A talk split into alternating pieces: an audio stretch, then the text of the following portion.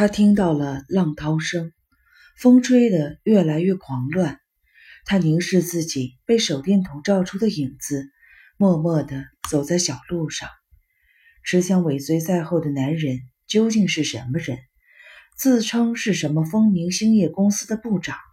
那到底是做哪一行的公司？专门协助别人自杀吗？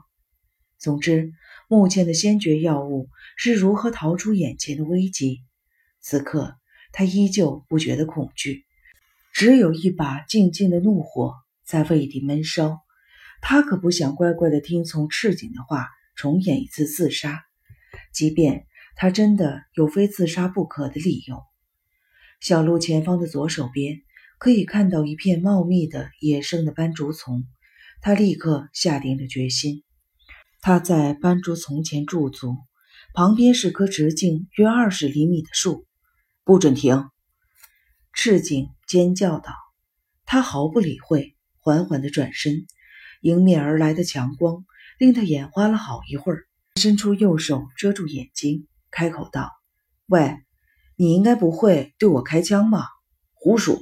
我刚才差点就要扣动扳机了。”可是我的尸体上如果验出枪子儿，警方首先怀疑的就是把我带出医院的你们，这点你应该很清楚。赤井发出了刺耳的笑声。那你也得看看你的尸体能否被找到。这次我一定会完美的送你上西天。他悄悄地握紧了拳头，怒火从胃里窜起，他感到喉头发热。果然，我根本不是自杀未遂。而是你杀人未遂。凝重的沉默流过。为什么？你为什么非杀我不可？告诉我理由。就是怕你想起那个理由才要杀你。快，面向前方继续走。这你想就在这里挨枪子儿？他静静地叹了一口气，突然指着赤井身后暗处大吼：“那个女人正在看着呢！”霎时灯光晃动。他没有放过这个机会，用尽全力，纵身跃入了斑竹丛中。几乎就在同一时间，响起了两次枪声，接着是赤井的咒骂声。他手脚并用，不断的往斑竹丛的更深处爬行。手电筒的光芒在他头上来回的扫射，万一被照到就完了。只要能逃到光圈之外，形势就将反过来。有那么几分钟。他一直埋头逃窜，手脸留下了无数道的刮伤，但他几乎不觉得痛。他终于喘不过气，无法再动弹，于是把脸埋在堆满腐烂叶片的地上。腐臭扑鼻而来，差点让他呕吐。枪声只响了两下，看来赤井多少还有一点头脑，起码知道该避免无所谓的滥射。身后一片寂静。他扭着脖子窥探背后那片黑暗，看不到光。这样下去，要趁黑逃走应该很简单。可是这么做无济于事，不杀了自己，这帮人恐怕不会罢手。他可不想莫名其妙的遭人追杀，一直过着东躲西藏的日子。与其坐以待毙，不如在这里做个了断。他调整了呼吸，静静地直起身体。女人浑身僵硬地凝望着左手边的那片黑暗，关得密不透风的车中，风声和浪涛声似乎是从另外一个遥远的世界传来。然而，刚才传入耳中的应该是枪声吧？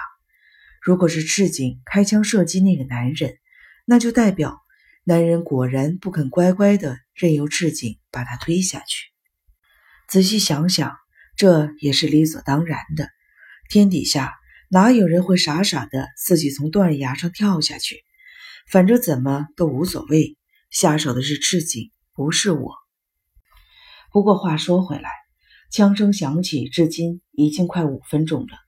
照理说赤井早该回来了，不会是出了什么差错吧？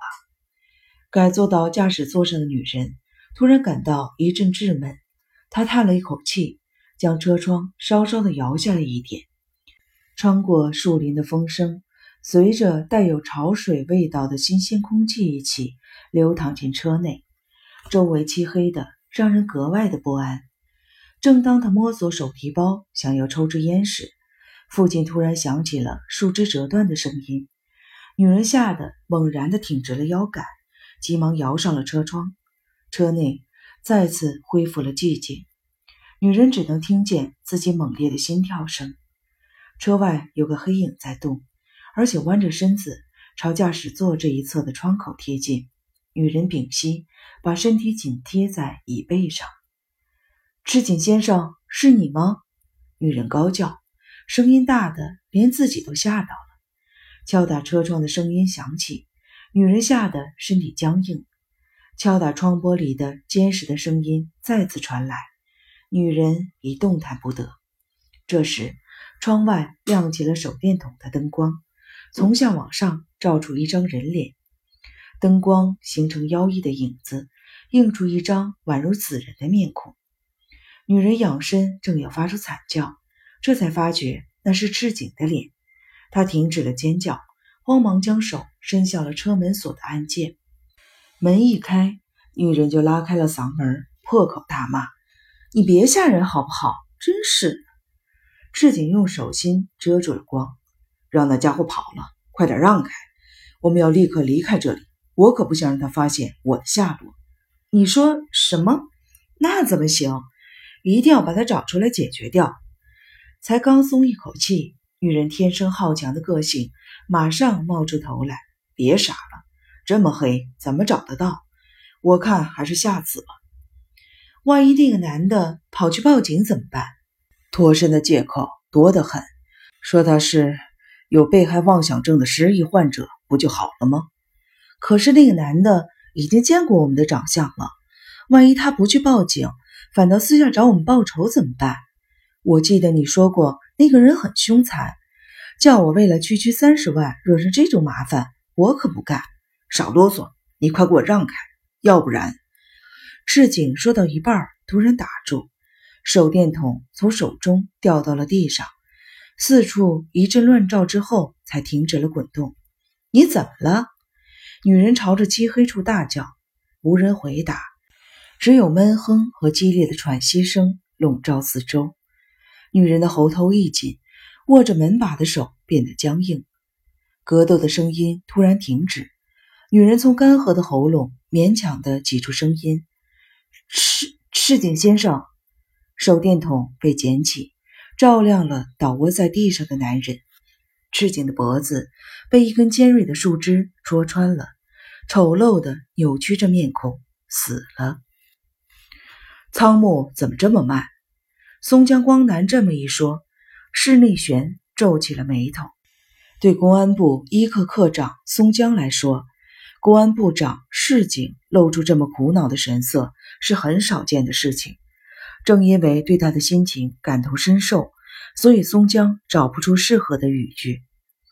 市井抬头抚着半白的头发，低声道：“真希望可以干脆不要说。”市井年约五十，身材高挑，位居警视长，在号称专业的警界精英官僚中，是被公望有望坐上警视总监宝座的厉害人物。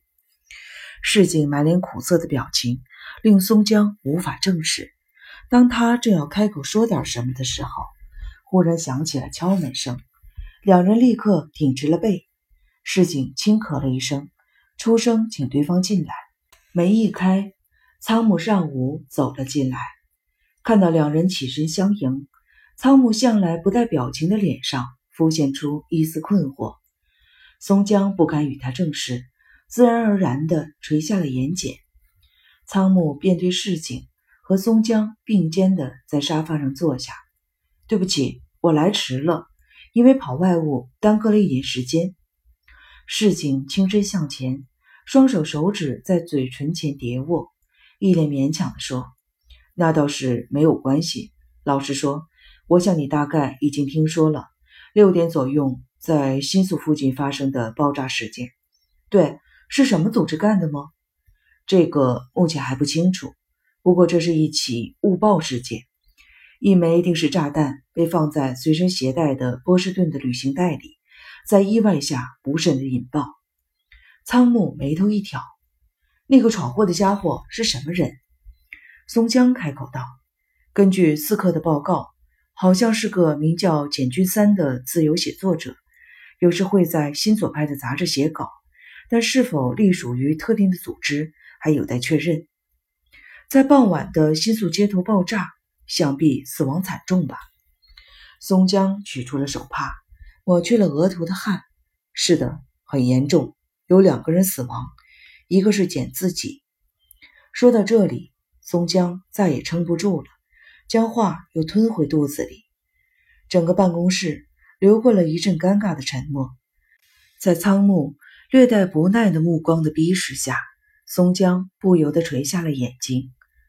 市井咳了一声，双臂交抱。另一个是女性。仓木将目光转至市井，那又怎么样？市井挺直了腰杆。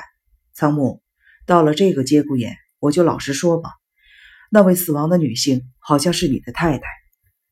仓木叼着烟找打火机的动作瞬间停止，市井和仓木互相凝视，市井咬紧牙关，脸颊微微的抽搐。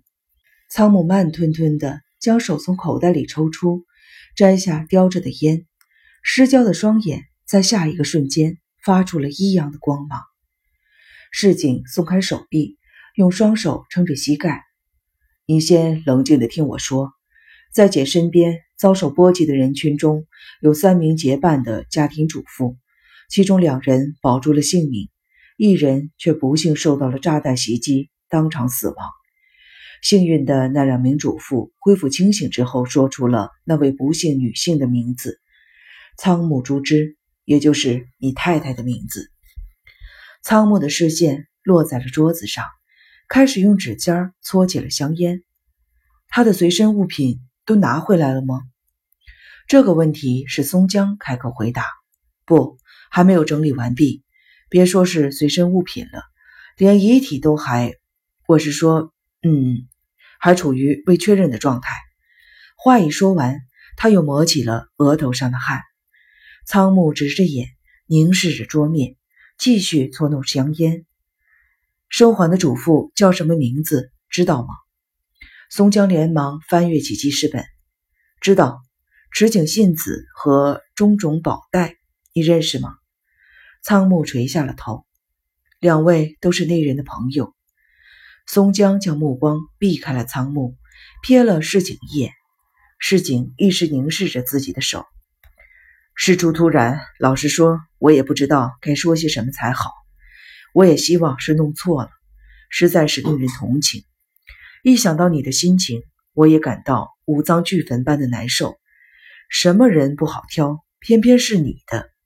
说到这里，仓木突然扬起脸，打断了他的话：“我要去监察医务院一趟。”市井惊讶地抬起了头：“这么突然？